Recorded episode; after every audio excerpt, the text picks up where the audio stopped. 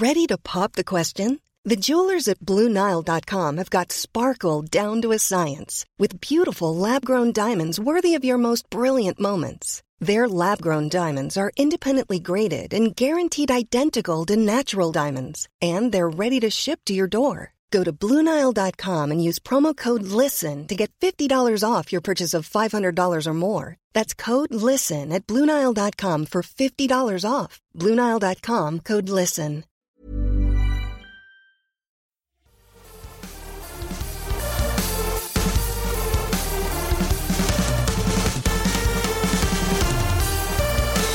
Hello and welcome to the Syrupcast, a podcast by Mobile Syrup, Canada's largest independent tech website, in which we look back on the week that was in Canadian telecom and tech news.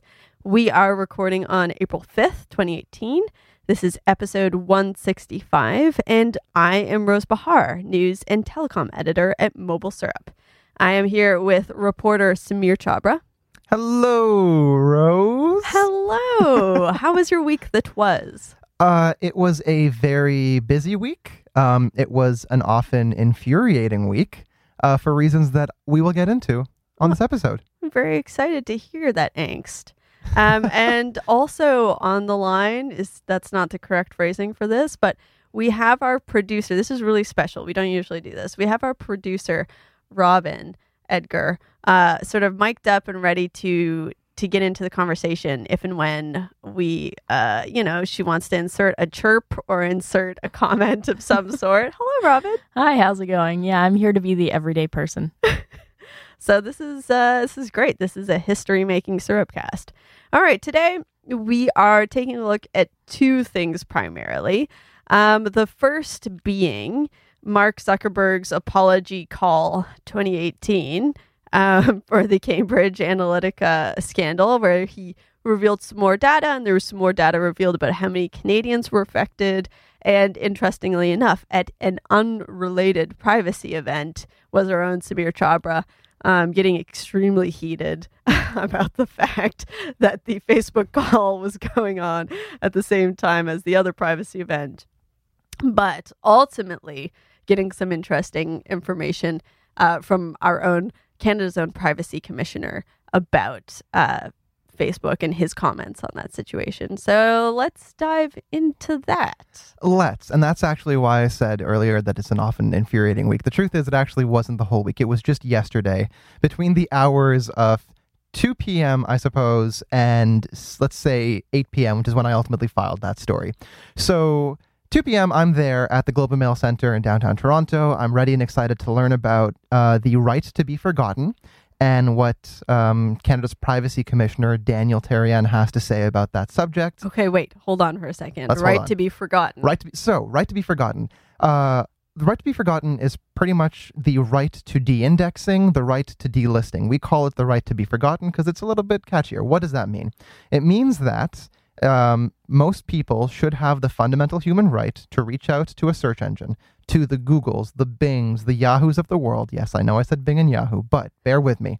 They're big The and duck, they count. duck, go. the, the duck duck goes actually yeah so the, like the um help me out here what's the the big uh, chinese one oh, um, baidu Bai- Baidu? baidu or so It could be, or Baidu could be an Alibaba type uh, com- e-commerce site. I think Ba- baidu's everything so either way either way so we're, we're getting a little off uh, off track so the big search engines you should have the right to reach out to them and say excuse Sorry, me yes, it is a search. so it is baidu Oh no, internet-related services and products. Yeah, I would say it. Yeah, Baidu. okay so you should be as a human being you should be allowed to reach out to them and say i am rose behar i am sameer chhabra i am robin edgar Yes. Oh my goodness, I Robot, I don't know your last name. Sorry. Uh, I, I'm this person, and I would very much like it if um, you would prevent people from being able to search for my name if they were to search for my name. Um, as of right now, if you search for Sameer Chhabra, you'll find some mobile syrup stories. You'll find my Twitter account. You maybe will find my Facebook account. I, I mean, my, my privacy settings are pretty tight on Facebook, but that's that's a subject for later uh, for for later in this discussion. Um, and you should be allowed to again not not have people find you. So the EU already has legislation that governs this. Uh, in in the EU, the right to be forgotten is a fundamental human right. Um, so if you search for you know X Y Z and they've been delisted on Google, then you're not going to find them. What you will find, however, um, are the stories about them if you search for a subject pertaining to who they are. So, for example, I'll use me. Uh, I am a uh, tech reporter. So in the EU, if I have been de-indexed, you won't be able to find me by searching for Sameer Chhabra. But if you search for telecom reporters, you'll find some of my writing. You'll find some of my work. Now, again, I haven't been de-indexed, but in this hypothetical universe, that's that's the case. That's what Daniel Therrien was there to talk about at yesterday's Privacy Summit. Um, it's what he spoke about with Simon Houpt from the Globe and Mail, and it's a subject that some um, uh, lawyers had much to share about, and it's a subject that Michael Geist also spoke about. Um, but the reason that this telecom, sorry, that this Privacy Summit kind of fell apart is because at 4 p.m. Eastern Time, Facebook CEO Mark Zuckerberg went on a call with any media that had the number to effectively explain that, first of all, um, 87 million people have been uh, embroiled in this Cambridge Analytica privacy breach. Right, and about 600,000 Canadians. And about 600,000 Canadians. So uh, uh, while I was away at this Right to Be Forgotten Privacy Summit, um, the Mobile Syrup team was listening in on the call, uh, transcribing the call, and writing up the story that ultimately went uh, on our website. And I say that this call, so this call was infuriating for a number of reasons. First of all, um, Facebook got the numbers wrong. The numbers were actually more inflated than we thought they were. That's bad, well, obviously.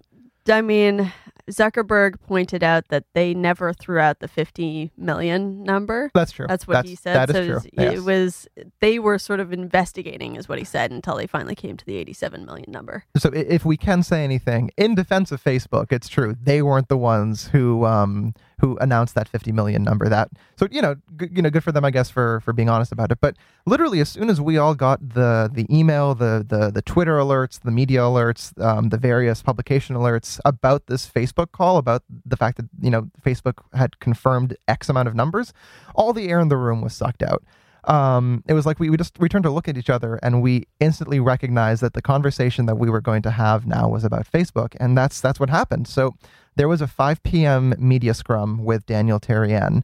Um, there were uh, CP reporters were there. I was there for Mobile Syrup. Um, there were a few other Canadian publications there, and the first question out of all of our mouths was what does the OPC have to say about this? And ultimately, the OPC was saying that this is a, an investigation that is still ongoing, um, and that the OPC is now aware of this number, um, as we all are, and that uh, that's really all that they can confirm at this time. And he was sort of taken off guard by it, right? He was he was not prepared for those questions. Now, I don't want to say that he was not prepared for those questions because, of course, I think um, I think there's a reasonable expectation that, uh, as Privacy Commissioner of Canada, he would receive a question about Facebook. I just don't think that he was expecting.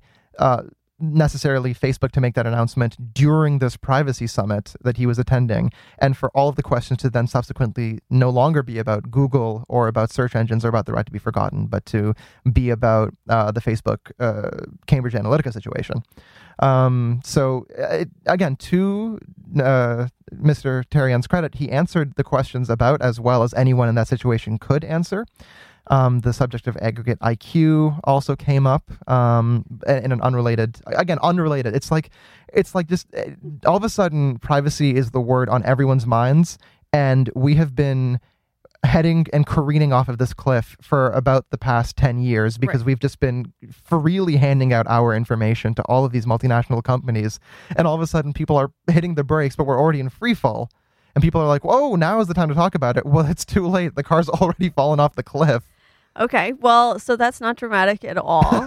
no But- no it's not no and thank you for giving me this opportunity to vet my frustrations as a privacy reporter goodness gracious me Let's read some of the things that Therrien said to the press. He said the allegation, one of the allegations, is that information was used for purposes other than the purpose for which people put it on Facebook, based on liberal or loose consent rules.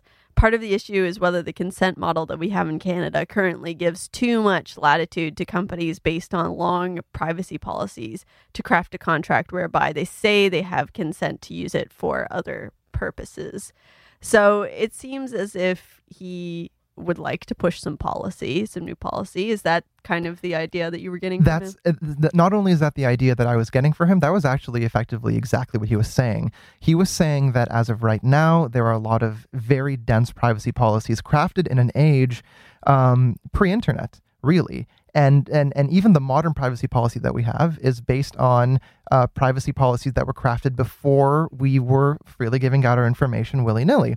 So ultimately, what uh, Therrien has advocated for in the past, what he advocated for yesterday, and what a number of people at the summit advocated for were privacy policies that were more individualistic, that were more catered towards the individual verticals that these n- companies now function in. Take Google, for example. Google's not a search engine anymore. Uh, It is. Of course it is. Um, but Google is effectively the world's largest advertising space.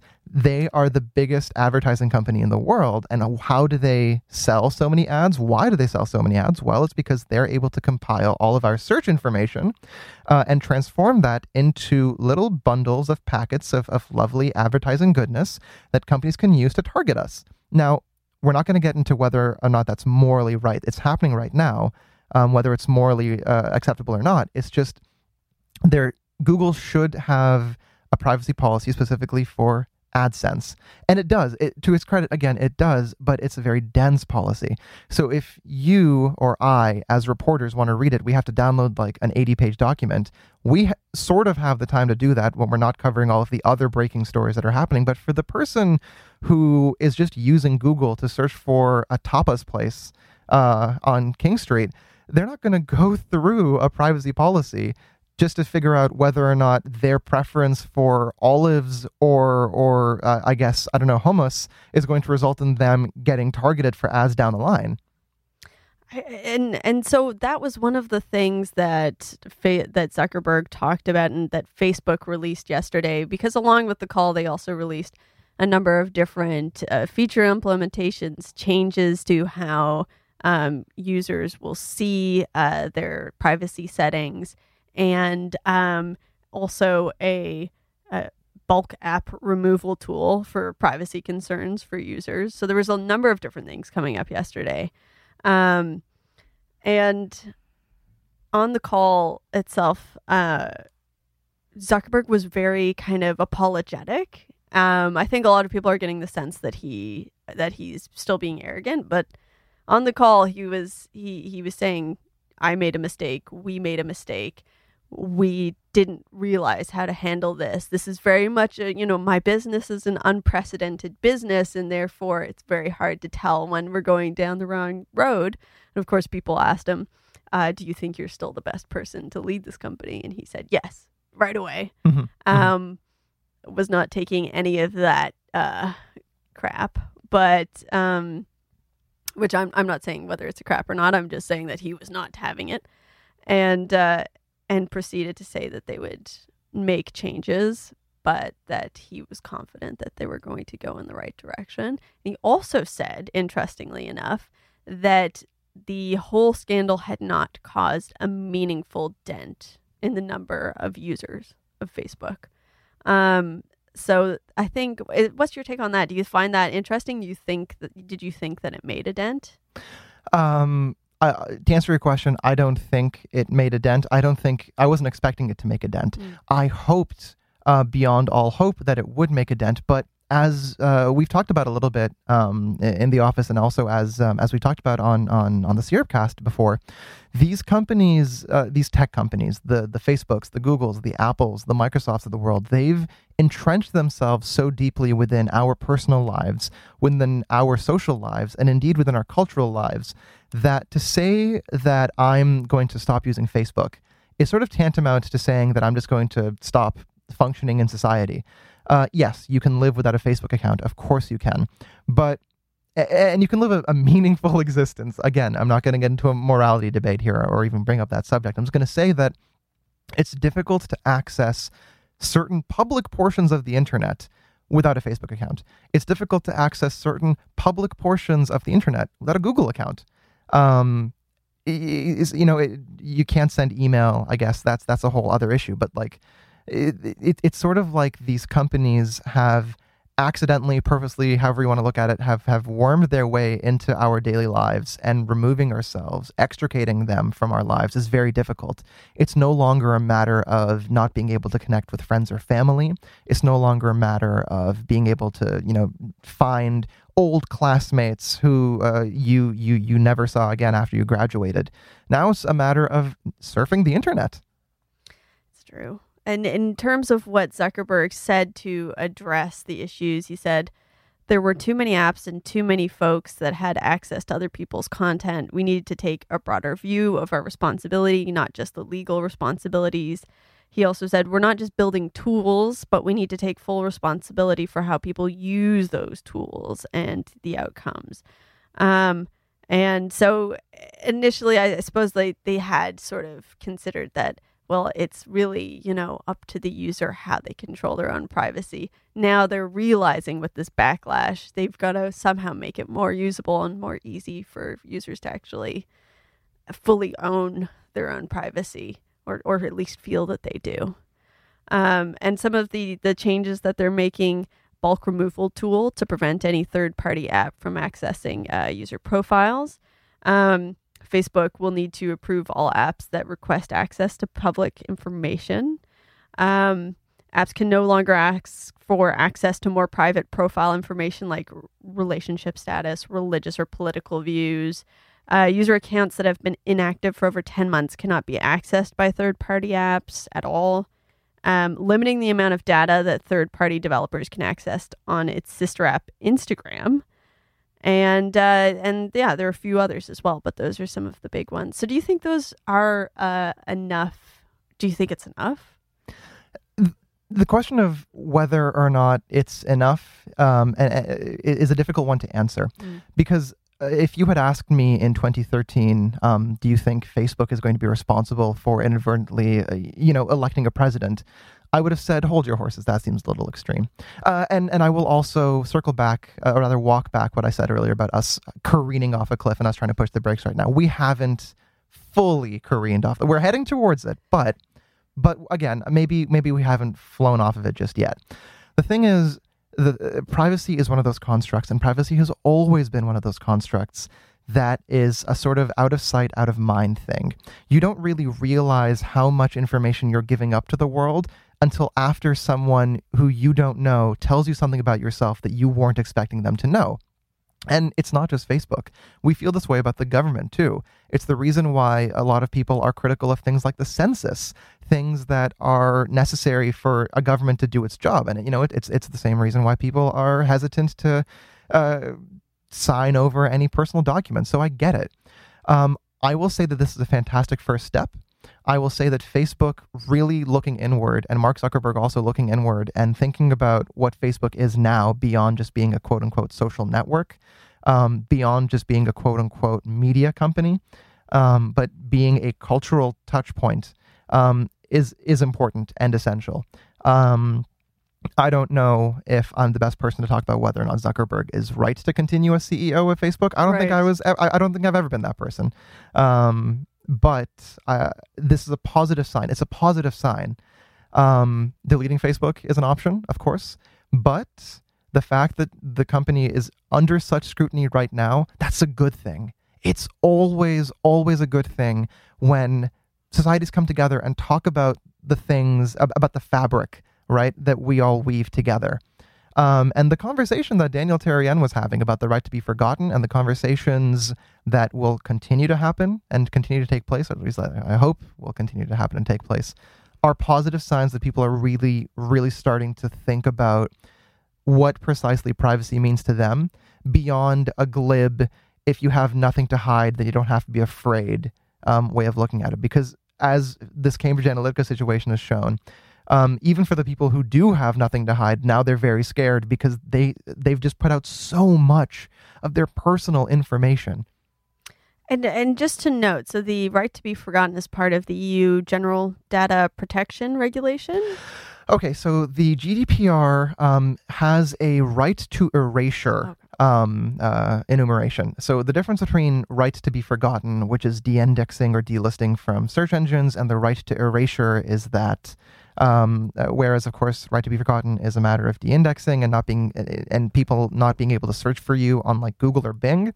The right to erasure is sort of like what a lot of social networks have started to do, which is you have the right to erase your existence and your presence from these social networks.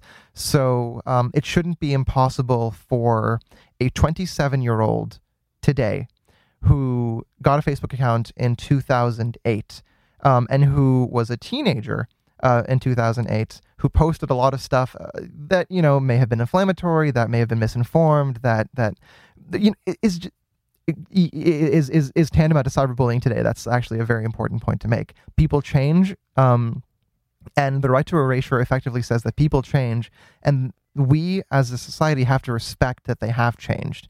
Um, just because you know you were posting that you uh, love My Chemical Romance in 2006 that doesn't mean that that should be held against you in 20, uh, 2018. Well, I disagree on that. But I, um, I, I, chose something that I think, you know, that uh, comedic that we could all make a joke about. But like, let's say in 2008 and 2009, you were posting some pretty bigoted stuff, but then, you know, you, you, you re, were re, re-educated. Um, you you uh, were introspective and you engaged with those groups that you didn't think you were going to engage with, and you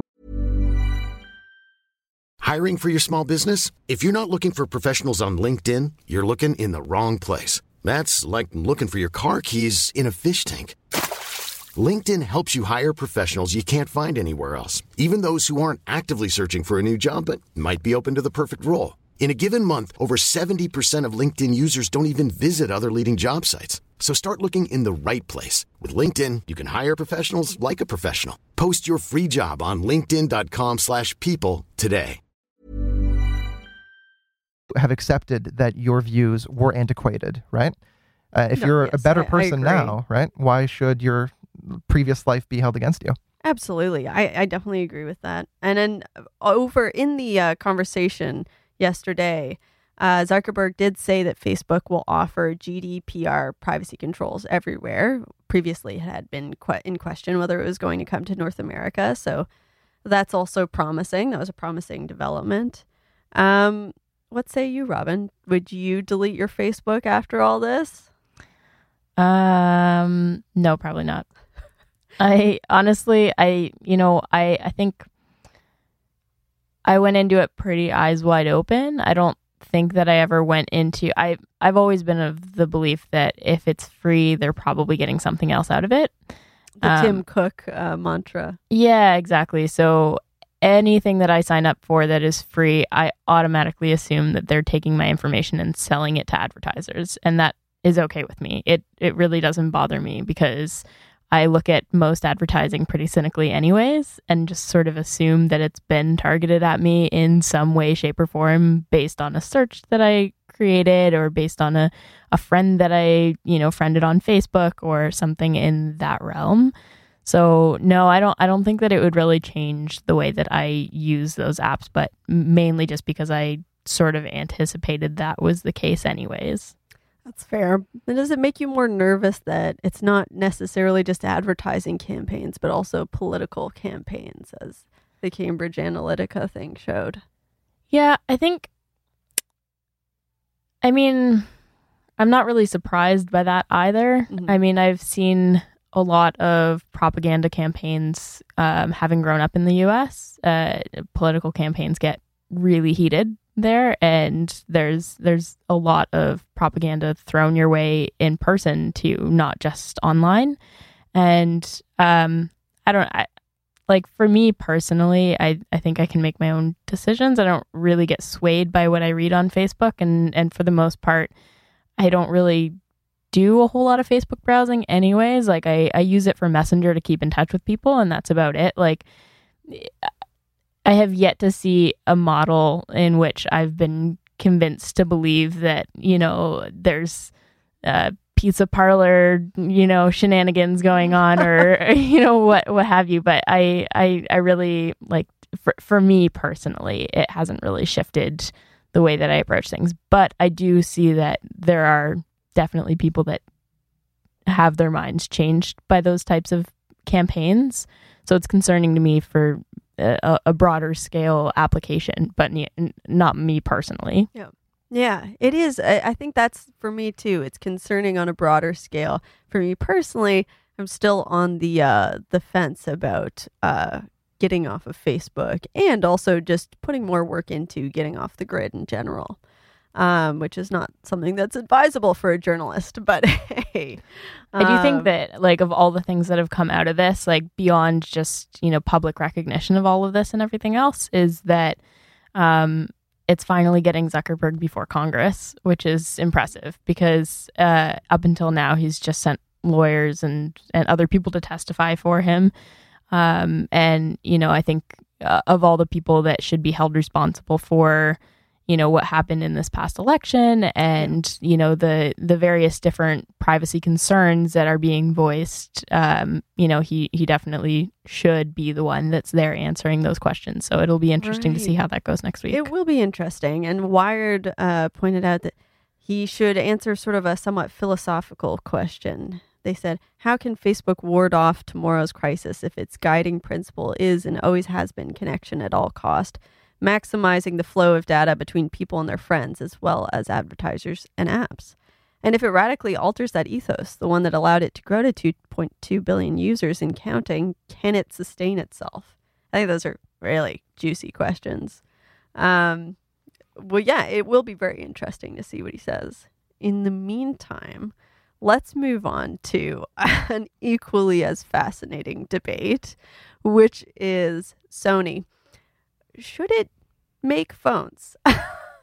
I'm kidding. That's not the question I want to address today. No.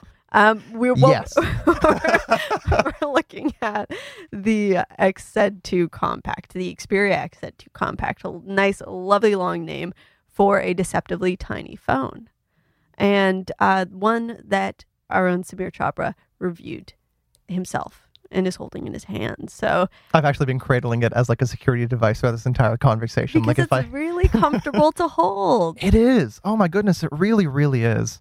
Um, so yeah, let I, I'm actually very interested by this device because, as you were saying earlier, um, it is something that perhaps does not have a place in the market, but that you can't necessarily find fault with, which I find is interesting. So speak on that, if you will. Well, Rose, let's run some numbers. What if I told you that for the low, low, well, relatively low in this market anyway, cost of $700 Canadian, you could buy an Android phone running Android 8.0 Oreo. It's got a 5 inch screen, uh, an 18 by 9 aspect ratio, uh, screen resolution of 1080 by 2160 pixels. Uh, it's also got a Snapdragon 845 processor. That's the latest Qualcomm Snapdragon processor for mobile devices.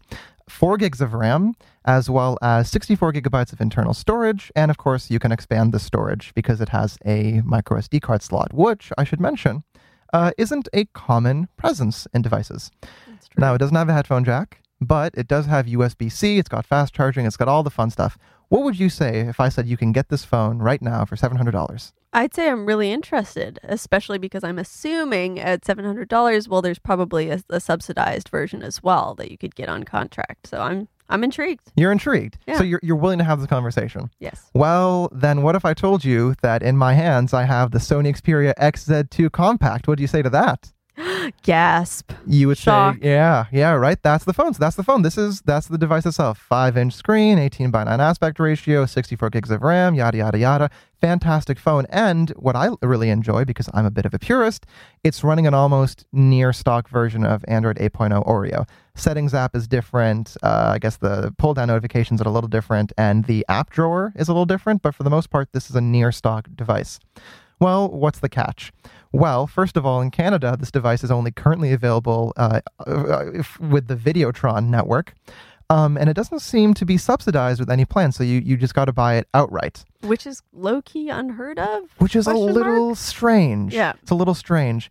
Uh, I can't, for the life of me right now, think of a flagship Android device that was released within the past three years that isn't at least subsidized in some way Mhm. uh, and is uh, on a major carrier. Uh, the XZ1 was available, um, the Xperia XZ1 was available with Bell and Freedom, uh, and it was subsidized. You could get it um, uh, discounted if you get a two year plan uh, or a 24 month plan with Freedom Mobile. So the question you asked earlier was should Sony be making smartphones? That's an interesting question. We should keep that question in mind. And the other subject that you brought up was whether or not this phone has a place in the market. Um, I have been saying over and over again that I love this phone. That it's a very comfortable phone. That it's got a great screen, lovely speakers. It's it's the, uh, really a perfect phone. It's also very comfortable, and I like the design. Ooh, actually, let's take a moment to get some real first time impressions from somebody who's not yet held this phone. So let's place it into Robin's hands. It's it is now moving towards her. It is now in her hands. okay, now I have and let's get first initial impressions, unboxing impressions. Unboxing impressions. Well, for starters, I'm not really an Android person, but that's okay. The Uh, power button's on the side. Yes, yeah, I did see that.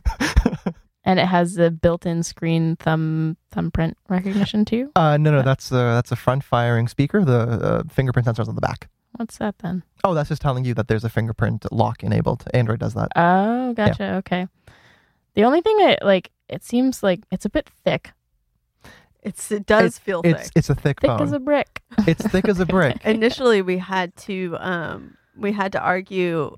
Uh, we had to debate the title of this review because the initial review title was "One Thick Boy," spelled in the internet's Oh, dear. version of "thick" with two C's And boy, no spelt with an I. I should mention. Absolutely. Uh, and it did feel appropriate, but at the same time, it felt very, very inappropriate. Incredibly inappropriate. So we had to change it to deceptively tiny, which is, if yeah, I mean, explain Thank the you. Put my hands deceptively tiny. Uh, How can it be thick as a brick and deceptively tiny all in one? So, well, that's a fantastic question, Robin. Uh, first of all, five inches for a flagship device, which is what this is. Uh, there is a larger variant, a 5.7 inch variant, just the regular XZ2. Five inches in this market is now tiny. Uh, if you think about what Samsung put out this year with their S9 and their S9 Plus, the S9 has a 5.8 inch screen, and the S9 Plus has a 6.2 inch screen. Like these are those are those are behemoth behemoth smartphones. Um, iPhone, the, uh, the iPhone 10, uh, Apple's current flagship device, I believe, has a 5.8 inch screen. So again, pretty big. Uh, the iPhone 8 Plus has a 5.5 inch screen. The uh, regular iPhone 8 4.7 inch screen. So five inches for a screen is pretty small. Yes, there are smaller phones, but it's it's still it's a small screen. And even even last year's Pixel 2 and Pixel 2 XL, uh, five inch Pixel 2, six inch Pixel 2 XL. What's deceptive about it is that it is, of course, thick as a brick. But then, of course, that's even that thickness is deceiving because as soon as you hold it in your hand, it's this lovely, lovely device where it, it fits perfectly into your palm. It's got a curved back, so it, of course, curves to the palm of your hand. Um, I would say that I've got um, uh, maybe slightly above average hands. Maybe all right, stop bragging. uh, so, so, uh, again, when I say that I can, I can do thumb to thumb, thumb to thumb uh, for the edges, that take it with a grain of salt. But then I say, Rose, what about you? Can you do thumb to thumb, thumb to thumb with the, uh, with the screen? I, I can't um, reach all the way up to the top, but what I do love about it as a person with exceedingly small hands is that I can reach all the way across the screen. So it is quite slim side to side. And I think that's super important. If you're going to make screen size, um, if you're going to try and keep a good screen size, but at the same time make it easily uh, manageable for small handed people, that's the way that you have to handle it. And I, so I really like how it feels, how that phone feels. And that's really ultimately what it sort of comes down to. Um, it is a small device, it's a big device, whatever you want to call it, but it's a very comfortable device in a way that is curious because when I uh, when I j- just used uh, Rose's Pixel 2 for, for about maybe 15, 20 minutes, I found that even though the Pixel 2 also has a 5 inch screen, it still felt like a significantly bigger device. And the reason, of course, is because the Pixel 2 is a widescreen phone. It's got a 16 by 9 aspect ratio. Um, so it it's it's shorter and it's stubbier, whereas the uh, the Xperia XZ2 Compact is taller and thinner, uh, more statuesque, if you will. um, How does it compare to the iPhone 5S? to the iPhone, so it would be. Oh, that's a good question. I actually haven't run that comparison, but I believe this would be bigger than the iPhone 5S and the iPhone SE. Yeah. Yeah. Yeah. Mhm. Uh, it should- so it should be taller and again uh, fatter, wider than the uh, iPhone SE. But in, in much the same way that the iPhone 5, 5S, and SE's uh, manageable four-inch screen wasn't seen as a radical uh, shift in uh, in screen size because they just made the the screen taller. Um, that's sort of what you've got on the XZ2 Compact. Now, why does it not have a place in the market? Well, um, it's a curious phone. For a smaller device, it is it's it is pretty small. It's also pretty thick. Uh, it's got a decent sized battery in there that gets you about a full day's worth of use. You know, so power users should be fine. But it doesn't run stock Android, so it doesn't really compare with the Pixel 2. Um, it's also got a camera that is good for most people, but isn't going to be, you know, what you're going to use to replicate Steven Soderbergh's Unsane, for example. You're not going to film a movie with this phone that you're going to submit to Sundance or TIFF. Yeah, speak for yourself. Well, you know what? I, that's might fair. do that. That's fair. Rose might do that. Um, by the way, if you need a if you need a director of photography for that, I am I am there. I have no formal cinematography training. That's fine. We'll figure it out. I'm excited. Um, and of course, then there's the price and the fact that you you buy it outright from Videotron in Canada. Yeah, e- exactly. So, I mean, I think as much as, and, it, and this often happens with our Sony reviews, is we find that the device itself can't really be faulted, but its place in the market just doesn't really make sense. And so then that leads us to question what is Sony doing? What is its what is its plans for the future? How is it going to, to stay in line with what everybody else is doing?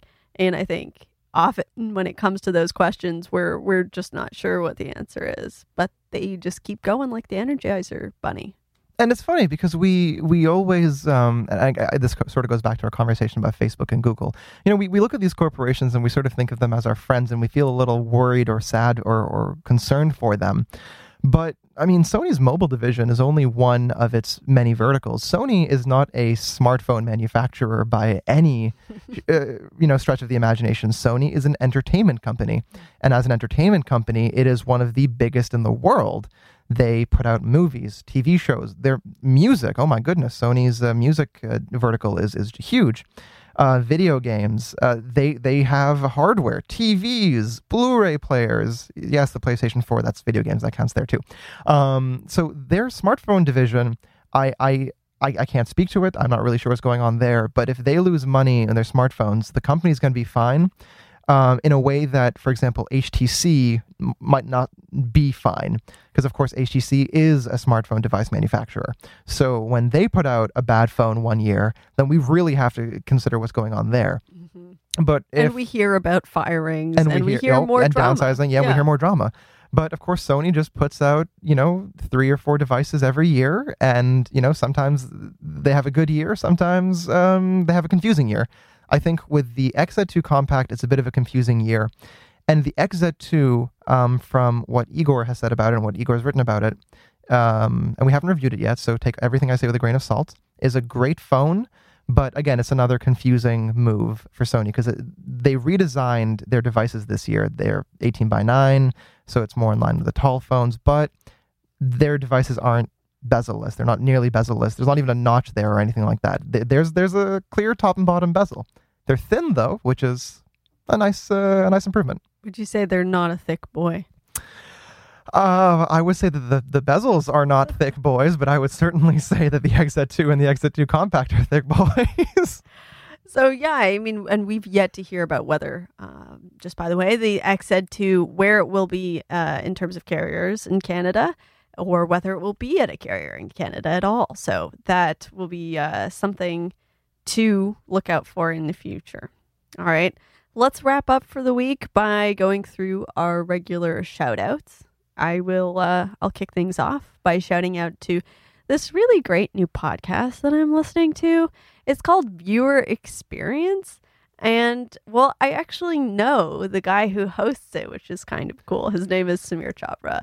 And it's a wonderful um, kind of uh, combination of tech and movie review and it's and and it's told in a really fantastic way. So look out for that first episode. It is out now. And um, it includes conversation about Ready Player One and VR. And uh, so both Sameer and also our managing editor, Patrick O'Rourke, are uh, speaking about the film. And he also speaks with uh, members of Flight School.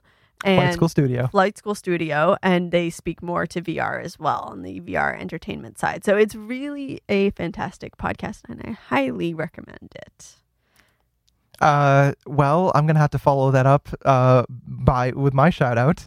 Um, I would like to shout out uh, Canada's Privacy Commissioner Daniel Therrien.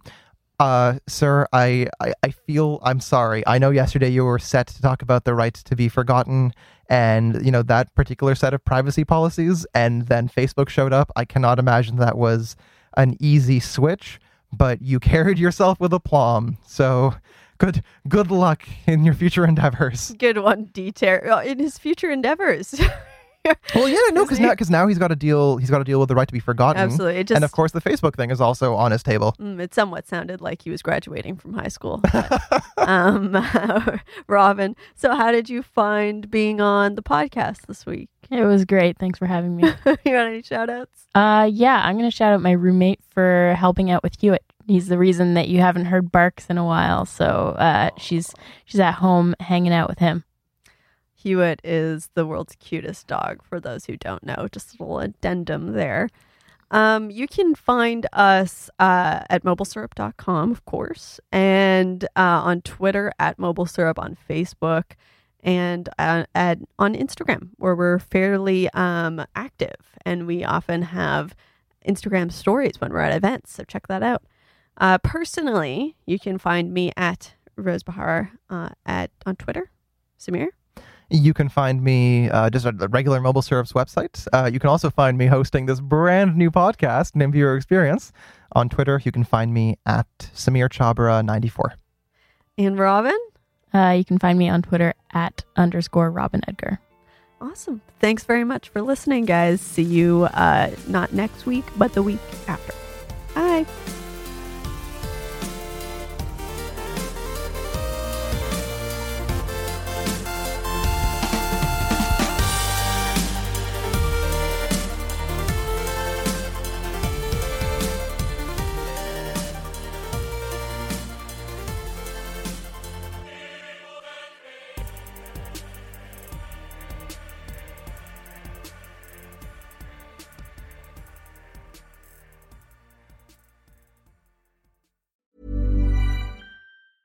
Mom deserves the best, and there's no better place to shop for Mother's Day than Whole Foods Market. They're your destination for unbeatable savings, from premium gifts to show-stopping flowers and irresistible desserts. Start by saving 33% with Prime on all body care and candles. Then get a 15-stem bunch of tulips for just $9.99 each with Prime. Round out Mom's menu with festive rosé, irresistible berry chantilly cake, and more special treats. Come celebrate Mother's Day at Whole Foods Market.